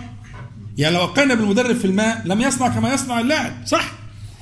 لكن بغير المدرب ما كان ليبلغ هذا اللاعب وهذا السباح تلك السباحة. هنا دور المدرب معلم. مش معنى هو أحسن منك لكن هو سبقك بخطوات. ويجيد فن التدريب. يجيد فن التدريب. فيعلمك كيف إذا كبوت وإذا أخطأت وإذا سقطت كيف تقوم. وكيف تعالج الجراح؟ واحد بيركب عجلة فنزل وتخرشم ويتعور ومش عارف إيه واحد بيعلمه إزاي وهكذا. ممكن بعد كده هو يسبق المدرب والمعلم بكثير. فلا بد من محاضن تربوية ولا بد من معلم ومن يحتضنك. وهي دي الربانية. هي دي الربانية التي ذكرها الله عز وجل في كتابه. ولكن كونوا ربانيين بما كنتم تعلمون الكتاب وبما كنتم تدرسون. الربانية اللي هي الحضن الدافي الحنين الذي يربي كتاكيت ضعيفة بعد كده يبقوا فراخ ويبقوا حاجات ضخمة جدا. بس لما أخذهم كانوا ضعافا. فصنع لهم من المحاضن التربوية حتى تخوى آه، آه، أجهزتهم وقواهم فيصنعون الأعاجيب. فلا بد من محضن تربوي ولا بد من مربي حضن ويدفي ويقيل العثرة وياخذ بإيدك وهكذا. ثم بعد ذلك تكون أنت خيرا منه. مش إشكال خالص. وهو يكون أسعد الناس وأنت في ميزانه غصب عن عينك. كمان يعني ما تفتكرش إن أنت هتعدي يعني ما أنت برضه حتى لو بقيت أحسن منه ها؟ ما هو في ميزانه إن كان موفقا مخلصا يعني ما كانش عايز حاجة من الفانية. فأنت برضه في ميزانه فمن مصلحته إنك تكون أحسن منه. من مصلحته أن يعينك أن تكون خيرا منهم وأفضل منهم. فذلك يعود في في في ميزانه. إن كان مخلصا آه، يبتغي وجه الله تعالى. فاذا إن الذين قالوا ربنا الله ثم استقاموا هي دي المجاهدة. والذين جاهدوا فينا. هي دي المجاهدة. المجاهدة عايزة محضن وعايزه معلم مربي أستاذ. بالحاجتين دول تجوز تجوز القنطرة وتعدي من المعارف الكتير إلى السلوك القويم السلوك المتطابق مع تلك المعارف. فهذا السؤال ما هي نصيحتكم ليصل الإنسان لتلك المرتبة وهي حضور القلب بالذكر بالمجاهدة على يد المربي المعلم بالأوراد بالجداول. وكنا طبعا الجداول والزحال قلت اعمل وراجعني. وراجع حد من إخوانك من تثق فيهم هترتقي شيئا فشيئا. النهارده في المجلس السابق ذكرنا أشياء كتير. ثلاث أربع خمس أشياء كل واحدة منهم دنيا عالم. ذكرنا إدمان الصلاة على النبي صلى الله عليه وسلم. ديك وحدها كافية تخلص كل حاجة اولا واخرا. ما هيكفى همك؟ ويغفر ذنبك. مش كده ولا إيه؟ لا اللي فات ولا اللي جاي. أمال مشغول بإيه؟ ما هو النبي صلى الله عليه وسلم قال له اذا تكفى همك ويغفر لك ذنبك. واحد مش مشغول باللي فات. ده اللي إيه؟ الذنب. ومش مشغول باللي جاي بالهم. مش حامل هم حاجة جاية ده ده مش مشغول خالص؟ قلنا مستحيل. لأن فراغ القلب عن الشغل هو الموت. لما قال النبي عليه الصلاة والسلام خير الأسماء عبد الرحمن وعبد الله وأصدقها همام والحارث. ليه؟ لأنها أوفق الأسماء لطبيعة الإنسان وخلقته. فهمام دي صيغة مبالغة. يعني لازم أن يهم قلبه. أن ينشغل قلبه بشيء أن يشتغل قلبه بشيء يتطلع إليه.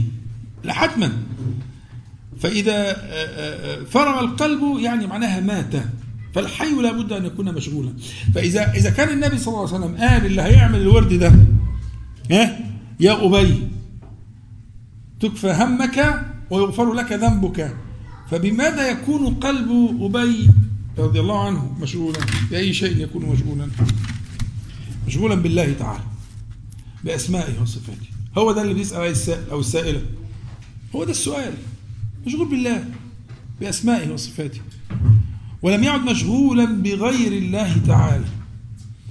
من زمان ولا أو من زمان يأتي. فوضع الأمر كله لله تبارك وتعالى. فسكن قلبه واطمأن به سبحانه وتعالى ورضي به ربا. زي ما بيقول كل يوم الصبح كده رضيت بالله ربا. ما هي دي مقالة مقالة حق. ها؟ دي معارف صحيحة. بكل يوم الصبح تقول رضيت بثلاث مرات. رضيت بالله ربا وبالإسلام دينا وبمحمد صلى الله عليه وسلم. نبيا ورسولا. صلى الله عليه وسلم. إذا هذه مقالة حق. أين قلبك من ذلك؟ هل فعلا أنت متحقق بالرضا؟ أصل الربوبية معناها إيه؟ معناها الرزق والصحة والعافية والعيال والمال وال... والوظيفة والمكانة الاجتماعية. هو ده الرب. ما هو الرب هو الذي يصنع ذلك ويخلقه. الرب هو ده والذي يصنع ذلك. فإذا قلت رضيت بالله ربا يا رضيت برزقي وعيالي وصحتي ومالي وعافيتي و... ولا ولا أمد عيني إلى غيري و... هو دي هو دي حقيقة؟ هي دي حقيقة؟ لا أنت بتقولها على سبيل الطلب. فإن كانت هي خبر يعني تقول اللهم ردني عنك وبلغني ذلك. لكن هو الحقيقة أنك أنت عمال تتشوف وتتطلع لما في أيدي الناس من صحة وعافية ومال وولد وجاهة وجاه وإلى آخره. فالفكرة أنه هذا التطابق بين السلوك يكون له كما سمعت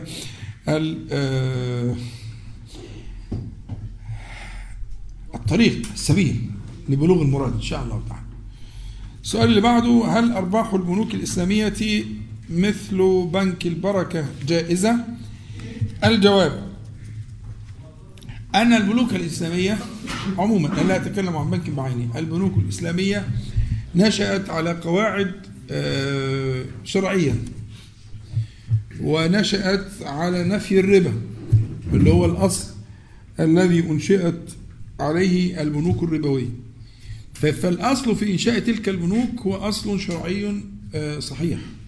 ولكن وقعوا آه، في أخطاء المفروض أن البنوك ال ال الإسلامية لأنها فكرة مبتكرة لم تكن من الرسوخ والقدم كأفكار البنوك القديمة اللي بقى لها فترات طويلة. فهذه البنوك جعلت لها هيئات سميت بهيئة الرقابة الشرعية. فكل بنك إسلامي له هيئة اسمها هيئة الرقابة الشرعية. الغرض منها مراجعة تلك الايه الأعمال والتصاريف وال إلى آخره والحكم عليها. وكلما جد جديد أو متابعة ما يصنعون أو التزامهم بتلك القواعد فكل البنوك الإسلامية نشأت على هذا الأساس ونشأت فيها آه، هيئات للرقابة الشرعية. بعضها له الحرية التي تمكنه من آه، آه، تنفيذ ما يرى من التعديل والتصحيح للمخالفات. وهذا قليل في العالم الإسلامي للأسف لأن البنوك الإسلامية صارت شبحا ورعبا للبنوك الربوية لأن البنوك الإسلامية بنوك راسخة آه، قوية جدا. فبدل أن يتوب هؤلاء وأن يرجعوا إلى تلك النظم لكنهم ضغطوا عليها وإلى آخره. فهي تعرضت البنوك الإسلامية في العالم الإسلامي تعرضت لضغوط شديدة لتحرفها عن مسارها. وهذا من عمل الشيطان وأعوان الشيطان من الإنس. حتى إن بعض البنوك في غير بلاد المسلمين اتجهت إلى هذا السلوك. في بعض البنوك الأوروبية اتجهت إلى هذا السلوك اللي هو القواعد الإسلامية للمعاملات. وأنشأت بنوكا كذلك. والأمر آه، في في في سجال بين شد وجذب. لكن محال أن تسوي بين البنوك التي أنشئت على آه، أصول ربوية والبنوك التي أنشئت على أصول شرعية وإن وقعت في بعض المخالفات. فمحال محال هذا من الظلم. سيما البنوك التي فيها محاولات جادة للتصحيح. في هناك بنوك سارت في فترة من الفترات على الجادة وعلى آه، الالتزام ولكن بالضغوط حصل. نوع من أنواع دخول بعض المعاملات التي فيها شبهة. لكن اصل يبقى الأصل صحيحا. يبقى الأصل أنها أسست على تقوى من الله تعالى وأصابها بعض العطب زي أنا وأنت. يعني هل يستوي الكافر الذي يشرك بالله تعالى ويحاربه ويفعل شيئا من الخير في الدنيا مع المؤمن الذي يفعل الخير ويفعل غير ذلك؟ لا يستوون مستحيل. الذي يسوي بينهما ظالم. لما تقول الكفار بيعطفوا على الكلاب وعلى القطط والبتاع بس بيقتلوا بني آدمين. يجيب لك المصورات اللي هي بتصور عطفهم وإن الطريق كله وقف عشان في بطة بتعدي هي وعيالها ومش عارف يضحكوا عليكم. صحيح ده موجود لكن هؤلاء الجنود الذين يحمون البط الصغار يقتلون البشر والأطفال ويحرقونهم لأسلحة الدمار الشامل. هم هم هي نفس الحكومات. التي سنت القوانين المحافظة على البط. ها؟ والكلاب. حقوق الكلاب في هذه البلاد أكبر بكثير جدا من حقوق المسلمين. في في في البلاد اللي بيحتلوها ولا بيديروها بالعملاء. يعني المسلمون في في في, تلك البلاد لم يصلوا إلى حقوق الكلاب. في تلك البلاد.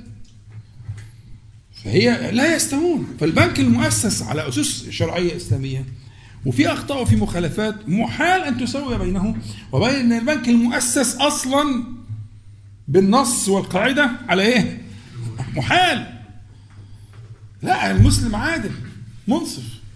صح في أخطاء. نبقى ندرس بقى في بيان أخطاء هذه من تلك. يعني المصرف الفلاني والبنك العلاني ومش عارف الترتاني ماشي. نبتدي ندرس نشوف أيها أقل خطأ. وأضبط وأقرب للشرع. لكن أن تسوي بينها وبين ابنك مؤسسة نفسها على الربا الصريح اللي هو من أكبر الكبائر. يا اخوانا الله تعالى قال في الربا ما لم يقوله في الزنا. أقول لكم أنا حكاية بس يلا بس حكاية مهمة ومفيدة. واحد اتصل بيا من أسبوع كده أو 10 أيام. بيقول عنده بيت كده في زي قرية أو في مركز أو كده بيت حلو كويس يعني. فجم ناس أجروه منه. إيجار بإيجار ممتاز يعني. واجروه خمس سنين أو حاجة زي كده. وبعدين بعد ما أجروه فجم قالوا له ناس من البلد وكده. هو مش قاعد في البلد. قالوا له ده دول عاملين البيت ده لل, لل... بيدوا الفلاحين والناس الستات الكبار واللي عايزة تتجوز بنتها بيدوهم بالفايز بالربا. يعني القرش بقرش ونص أو بقرشين. فاللي مزنوق في حاجة بياخدها وبيكتبوا عليهم ورق ومش عارف إيه ومش عارف بيدخلوه السجن وحاجات زي كده. فخدوا الفيلا دي وعملوها كده وفيها محاسبين وفيها كذا وفيها محامين وحاجات زي كده. فقال لي أنا كاتب عقد بثلاث سنين أعمل إيه؟ ففهمته. قلت له كذا وكذا ولا يحل. قال لي طب قلت له مهما كانت الخسائر. اضغط عليهم. قول لهم أنا كده خلاص أنتوا خدعتوني وإلى آخره. فمش سمعش مع شهر هتصل تاني. أنا عامل فترة محددة للاجابه على الاسئله هو ملتزم. لأن أنا يعني في فترات من عصر المغرب في أربع أيام في الأسبوع برد على الأسئلة. فلقيته راح متصل تاني. طبعا بياخد وقت غيره. المهم يا عم كده. فلقيت فكرة جات لي فكرة بكلمه جميلة جدا. قلت له إيه رأيك؟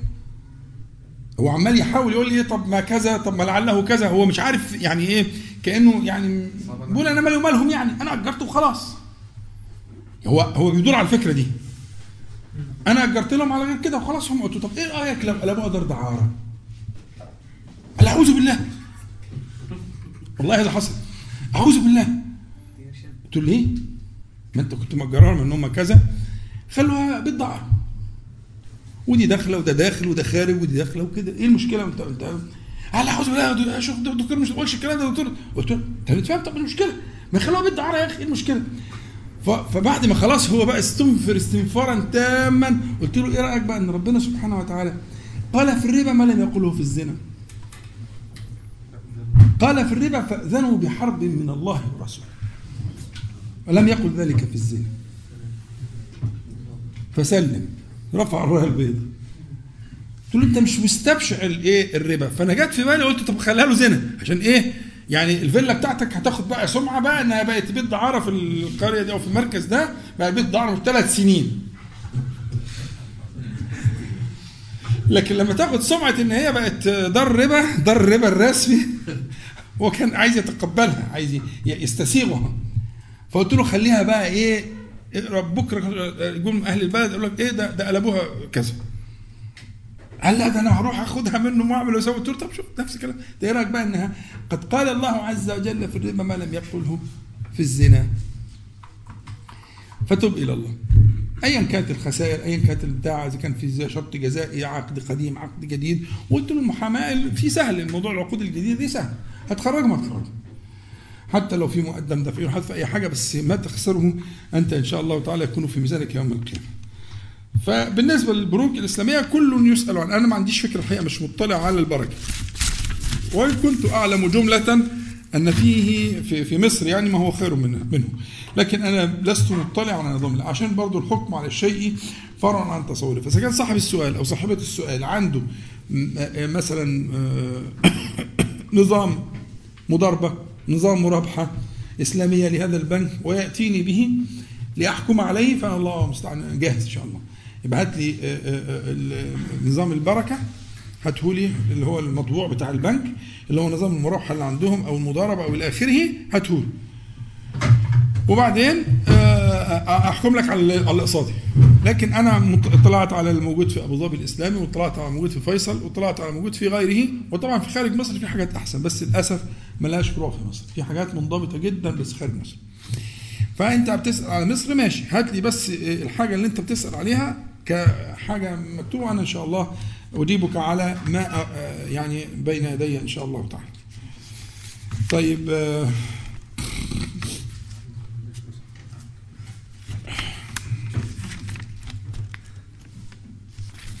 مش عارف أنا مش فاكر بقى ساعدوني. لو قلت لو قلت سؤال جاوبته قبل كده فكروني عشان إيه؟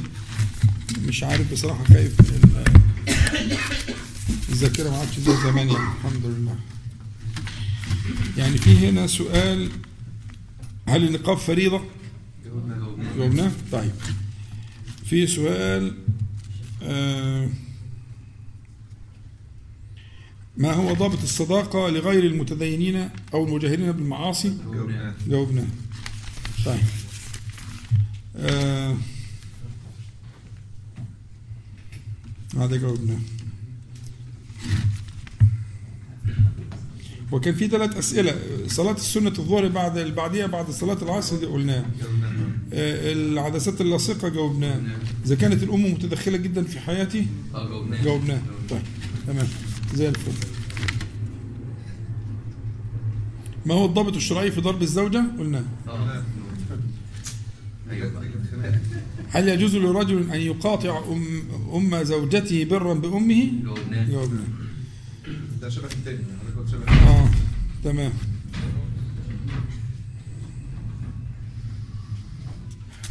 أظن هي تقريبا معظم الأسئلة جاوبناهم.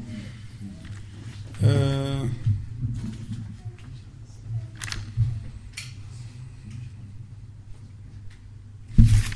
بقي السؤال الطويل بقى اللي هو آه إحنا ده أنا متأكد إن إحنا ما جاوبناهوش أنا فاكر إني أجلته لأنه كان آه، مال الصفحة.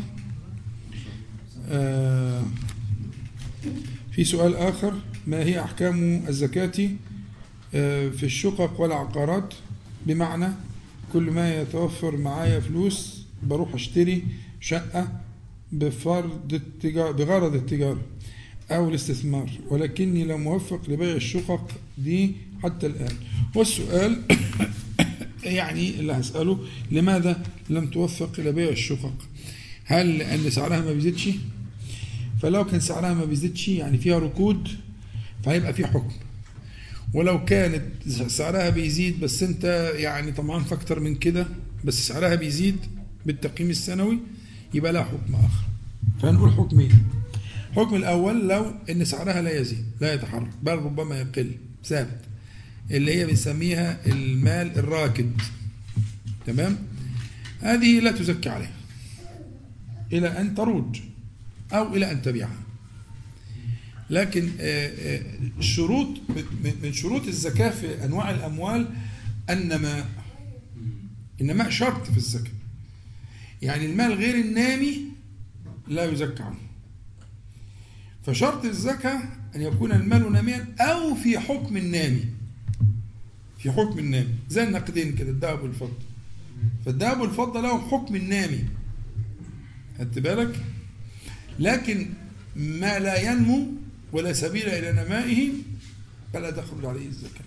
فبالتالي إذا كنت تشتري بغرض البيع والشراء والتجارة إذا كانت عروض تجارة يعني فإن ذلك آه، آه، يكون إذا زاد سعره فإذا زاد السعر لكن زيادة آه، يعني لا تروق لك. يعني أنت تنتظر زيادة أكثر أو إلى آخره. ففي هذه الحالة تخرج الزكاة تخرج عنها الزكاة. وده هيحصل إزاي؟ بأنك بتتمن الحاجة دي كل سنة مرة. تعرضها عرض حقيقي للبيع عرض حقيقي مش صوري يعني عرض حقيقي للبيع وتشوف السماسرة وأهل ال- الفن ده يقولوا إيه. فإذا قالوا إنها آه، زادت شوية صغيرين طلع عليها وعلى الزيادة فلو الشقة كانت بمليون بقت مليون ومئة ألف مثلا أو مئة وخمسين ألف هتطلع على المليون ومئة وخمسين ألف. هكذا تخرج الزكاة عن عروض التجارة. آه، أما إذا كانت كما هي أو قلت فلا تخرج عنها إلا إذا بعتها. لأنها مال لا ينمو. أو واحد واخد أرض بور وبعيدة بس على أمل إنها في المستقبل هتبقى حاجة تانية وحاجة تالتة وحاجة رابعة. يبقى دي مسألة تانية. ينتظر بقى حتى إيه حتى تزيد يعني. الله أعلم.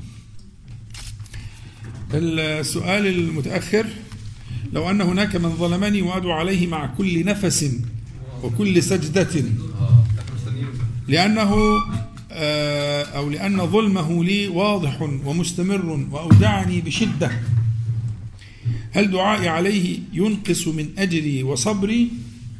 وهل بالفعل هناك دعاء على ظالم قد استوفى به قد أستوفي به حقي في الدنيا ولا يتبقى لي حق منه في الآخرة؟ أرجو التفصيل في الأمر لأني كلما هممت بالتوقف عن الدعاء عليه آه، بكائي ووجعي يجعلني أدعو دون قصد ودون أن أقصد. دون قصد ودون أن أقصد. تسلم جميل. دون قصد ودون أن أقصد. طيب. يعني هو آه، خلينا في الأسئلة المحددة ونتكلم في عموم المسألة. الأسئلة المحددة هل آه، دعائي عليه ينقص من أجري وصبري؟ لا. قطعا لا.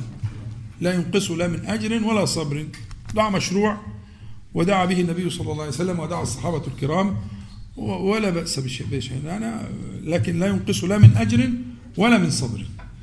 لأنك تدعو الله تبارك وتعالى. أو أنت تدعين الله تبارك وتعالى. فمن هو أقرب منه إليك؟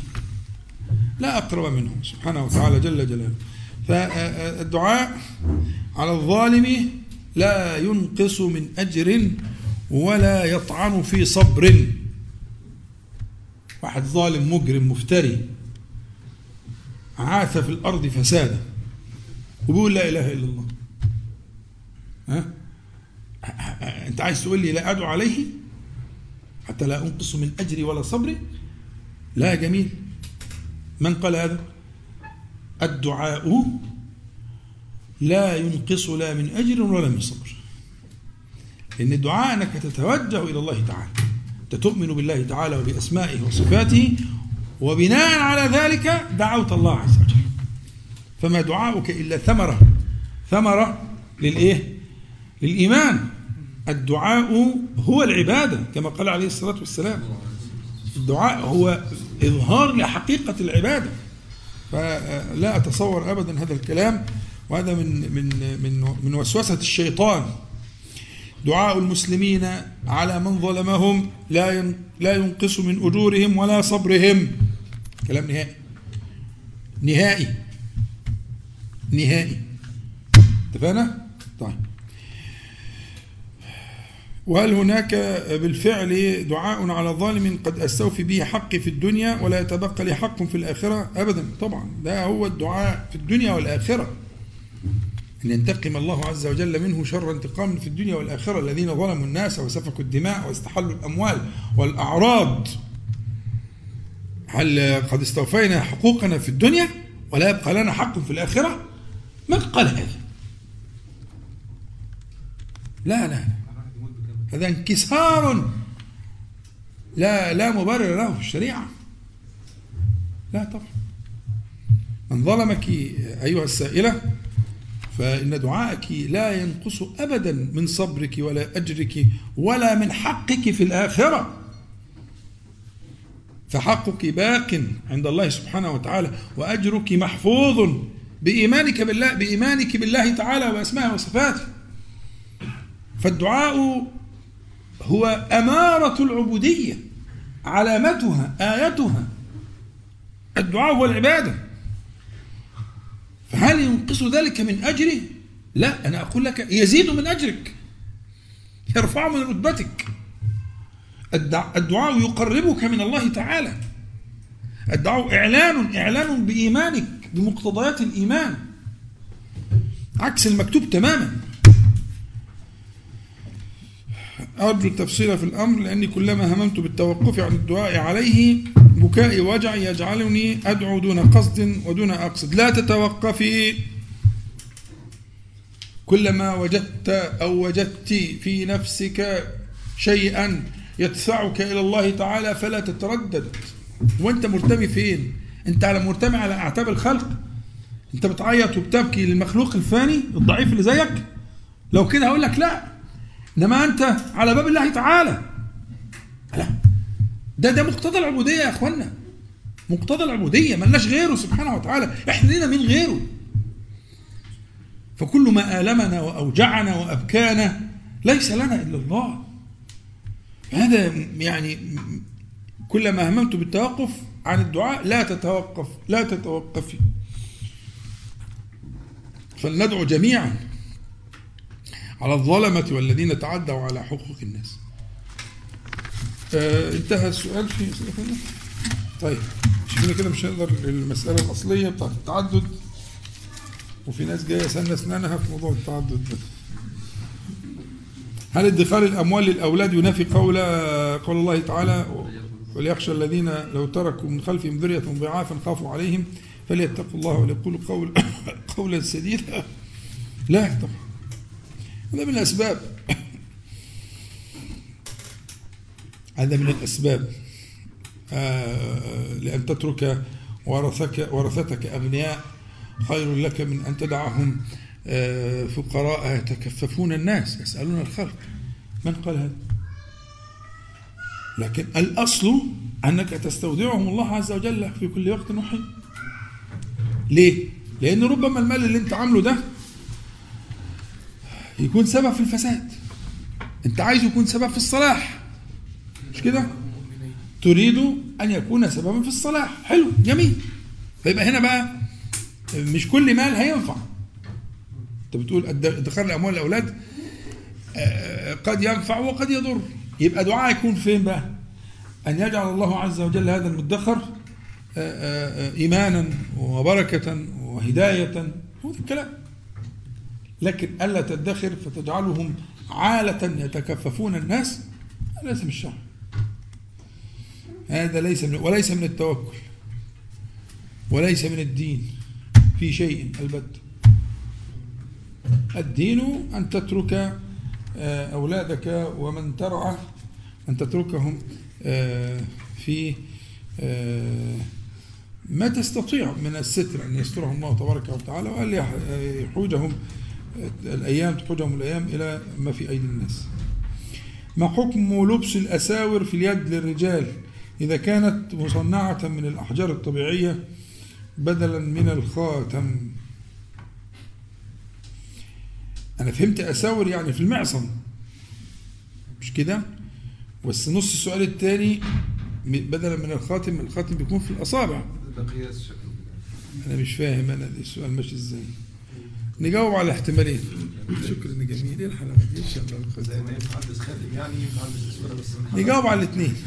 نجاوب على الاثنين. عشان إيه ما نقعدش بقى نحط إيه يبقى هنتكلم على الأساور يعني الأساور على المعاصم يعني على المعصم. هنا ده المعصم. تمام؟ ونتكلم على الخواتيم اللي هي من الحاجات الطبيعية اللي في الاصابع وكده. تمام؟ فلبس الأساور في اليد للرجال في المعصم هذه مسألة مرجعها. ارجعوا للدرس اللي قبل اللي فات إلى العرف والعادة. حاكمها العرف والعادة. ملهاش حكم في الشريعة. يعني لو تعارف الناس على قبول ذلك فهو أمر مقبول. ولو استنكره الناس فهو منكر. ومنكر بحكم الشرع لأن الشرع أحال على الإيه؟ على العرف. الشرع أحال على العرف. فالمجتمع اللي فيه الأشياء دي منكرة يبقى منكر على طول. وكذلك السلاسل اللي في الرقبة إذا كان هذا الشيء هذا في في في في في, في رقاب الرجال إذا كان شيئا ينكره الناس عموم الناس فهو منكر. وإن كان شيئا مقبولا فلا شيء فيه. أمر قريب يعني. لا شيء فيه. لكن إذا كان علامة على انتماء لطبقة اجتماعية معينة أو سلوك معين أو نوع من الشباب يعني أو كده ويكون مستهجنا في الذوق العام عند الناس فيكون منكرا فأمره ومرجعه إلى العرف والعادة كما قلت لكم وارجعوا أنا فصلت تفصيل واسع في مسألة العرف والعادة عشان لا نحتاج إليه. كل من أراد يرجع للدرس اللي قبل اللي فات إن شاء الله. أما الخواتيم ف... إلا الذهب. لا بأس بلبس الخواتيم للرجال. يعني في ناس اعتبروها حتى من السنة يعني. وفي ناس قالوا من السنة لكنه مباح مباح مباح ومن الزينة ولا بأس به. الخواتيم للرجال. بس مش دبلة الجواز. بتلبس في صباع معين بشكل معين ويقول لك جبناها فضة لا. لكن نلبس خواتيم. في حاجات شكلها جميل كده وفص ومش عارف إيه وكده. وفي ناس من أهل العلم اعتبروها من السنن ومن الزينة زينة الرجل. وأن يتزين الرجل لامرأته ولا لا بأس. شيء جميل يعني. أنا لا أرى في ذلك بس وإن كنت لا أفعله لكن لا بأس به. هذا أمر مباح وجميل وأستحسنه عند البعض يعني يبقى شكله جميل عند الناس. إيه المشكلة؟ وإن كنت أنا لا أفعله لكن إيه المشكلة يعني؟ جمال. وإن الله جميل يحب الجمال. لا ارى في ذلك بس. طالما خرجنا عن الإيه؟ عن المحظور الشرعي. السؤال هل الشكوى لله فيما يحزنني ولو كان صغيرا لا يعد صبرا؟ الشكوى إلى الله تعالى يعني هو في أصبر من يعقوب. يعني يعقوب عليه السلام في أصبر منه. يعقوب ده آية عليه السلام آية من آيات الله تعالى في اليقين والصبر. وإنما أشكو بثي وحزني إلى الله. إيه يا جدعان؟ دي حاجات زي الشمس. أنتوا فرط فرط جلد الذات واصل لأن الإنسان حتى عايز يحرم على نفسه إن يشتكي إلى الله تعالى. المذهب ده يحذروه يا اخوانا في كان في فترة من الفترات في التربية وكده كان من أصول التربية جلد الذات. انك كل كده تمسكها وتمسكها وتقعد ترزع في- فيها عشان كده يبقى هو دي التربية. ويقول لك علل التوبة. ناس اتربت على كده. يا عم سيبه يتوب. يقول لك لا. ندرس له علل التوبة. خليه يا عم يتوب. ماشي أعرج. خليه ماشي أعرج. انت تكسحه ليه؟ أهو ماشي بيعرج إلى الله تعالى. حلو. كويس. لكن ما تتوبش توبة مدخولة. يعني يابا مدخولة. ياخد بقى يبقى الحصة الأولى والحصة الثانية والحصة العاشرة في علل التوبة. لغاية لما يكرهوا التوبة من كثرة ما فيها من العلل وجلد الذات. إيه الكلام ده؟ إنما أشكو بثي وحزني إلى الله. وأعلم من الله ما لا تعلمون. ما فيش رد أوضح من كده بصراحة يعني. فأنت هتحرم الشكوى لا لا لا لا لا. أبي يضع كل أمواله في شهادات استثمار وذهب إلى المشيخة وأخذ فتوى بجواز أخذ أرباح هذه الشهادات وأنا أعلم حرمتها فماذا أفعل معه إذا لم يقتنع بحرمتها؟ تفعل معه البر والإحسان وتطيب الخاطر تحب على إيده وتسأل ربنا سبحانه وتعالى يطول في عمره ويهديه ويشرح صدره. خلاص. من أنت؟ إذا كان مفتي الدولة المصرية وشيخ الجامعة الأزهر بيقولوا له حلال. بربك بقى من أنت؟ حتى بالشيء المنطقي العقلي. يعني هو قمة الهرم العلمي الشرعي الديني ها؟ بيقول له حلال حلال حلال. من أنت أيها المسكين؟ هو غير ملام. أبوك غير ملام. إن شاء الله مأجور لأنه عمل الصح. راح. راح سأل أهل الذكر. عمل الواجب عليه. ده أبوك ده راجل متدين. إيه والله أنا مش ب... فعلا أبوك راجل متدين. يعني. يعني يعني كلف خاطره وراح وسأل. ومش عارف راح لجنة الفتوى بالجامع الأزهر وراح لجنة مش عارف في دار الإفتاء و... يعني عمل مجهود. يحمل عليه هذا من إيمانه. فأنت تحمد إيمان إيمان أبيك. وترى فيه مؤمنا صالحا. ولا أنا بكلم آه، في عالم تاني. اسمعوا الكلام. اللي عنده أب زي كده يشكر ربنا عليه. اللي عنده أب زي كده يحمد ربنا على النعمة دي. إنه بيدور على تقوى الله تعالى. وراح يسأل وكذا. يعني تصور لو العكس. لو مثلا من 30 سنة. وكان دار الإفتاء بتفتي بحرمة شهادات الاستثمار بجميع فئاتها. وأنها من الربا المحرم. وراح وسال وقال له حرام كان هيسحبها صح؟ أليس كذلك بلى. صح؟ هذا من إيمان. إن دار الإفتاء كان فتواها مختلفة عن كده من 30 سنة. وأنا عندي ده وعندي ده. وموجود حاجات مش أسرار موجودة في ال في ال في مجموع الفتاوى لدار الافتاء المصرية. موجود بتاريخه. ففي فترة كانوا بيحكموا بحرمته وفترة بيحكموا بحله. فلو والدك الكريم ده راح في الفترة التي كان يحكم بحرمته كان هيحرم صح. فهذا يعني آه، والد مؤمن. انت بتتحسد عليه بصراحة. تحبه وتعظمه وهو بالنسبة له حلال محض. المال ده بالنسبة له حلال محض ولا شيء فيه ولا شبهة فيه. المشكلة فيك أنت؟ المشكلة فيك أنت. اللي اللي عايز يتعالج هو حضرتك. لكن الوالد عدى خلاص عدى. عمل اللي عليه وزيادة. ما هو برضه حاضر ما أنا هجاوب بس بس الأول لازم نخبط فيه شوية. يا يا بلاش نخبط يعني. هو صعبان عليك هو لسه ما يعني عملش حاجة لسه ما عملش لسه ما اتكلمش. معلش استحملوني أنا عارف الكلام قد يكون صادما لبعضكم يعني لكن أنا أتعجب بصراحة. إن أب زي ده حاجة حاجة زي العسل حاجة جميلة قوي إن شاء الله تبارك الله. حاجة حلوة قوي وحلال ومية مية واموره ماشية كلها. يعني المشكلة في حضرتك بقى إن أنت مش فاهم يعني. فبيقول فماذا أفعل معه؟ معه دي غلط. لا تفعل معه شيئا البتة. افعل ادعو له. ربنا يبصره ويهديه يشرح صدره. بينك وبين ربنا ما تروحش تقول له أنا ها بدعي لك خلي بالك. آه. دعاء لسه ما جابش نتيجة. أصل في أنا. أنا دعاء مش مستجاب. لا بينك وبين ربنا. ليكش دعوة بيه؟ هو عدى خلاص. هو جاوز القنطره عمل اللي عليه. وعهدته فارغة تماما من أي مساءلة. مشكلة فيك أنت. فحكاية معه دي معلش أشيلها عشان خاطري. فهذا أفعل من غير معه. إذا لم يقتنع بحرمتها شيل معه دي عشان معه دي استفزتني أنا يعني. فماذا أفعل إذا لم يقتنع بحرمتها؟ آه تدعي له. يعني ربنا يبصره ويهديه وكده ودعاء سر كده بينك وبين ربنا سبحانه وتعالى. ولكن هو حلال محض ولا شيء فيه. وتاكل وتشرب عنده ولا أي حاجة وإذا جاب لك هدية المال ده حلال له. مفهوم؟ مسألة واضحة زي الشمس. حلال له أحله الله له.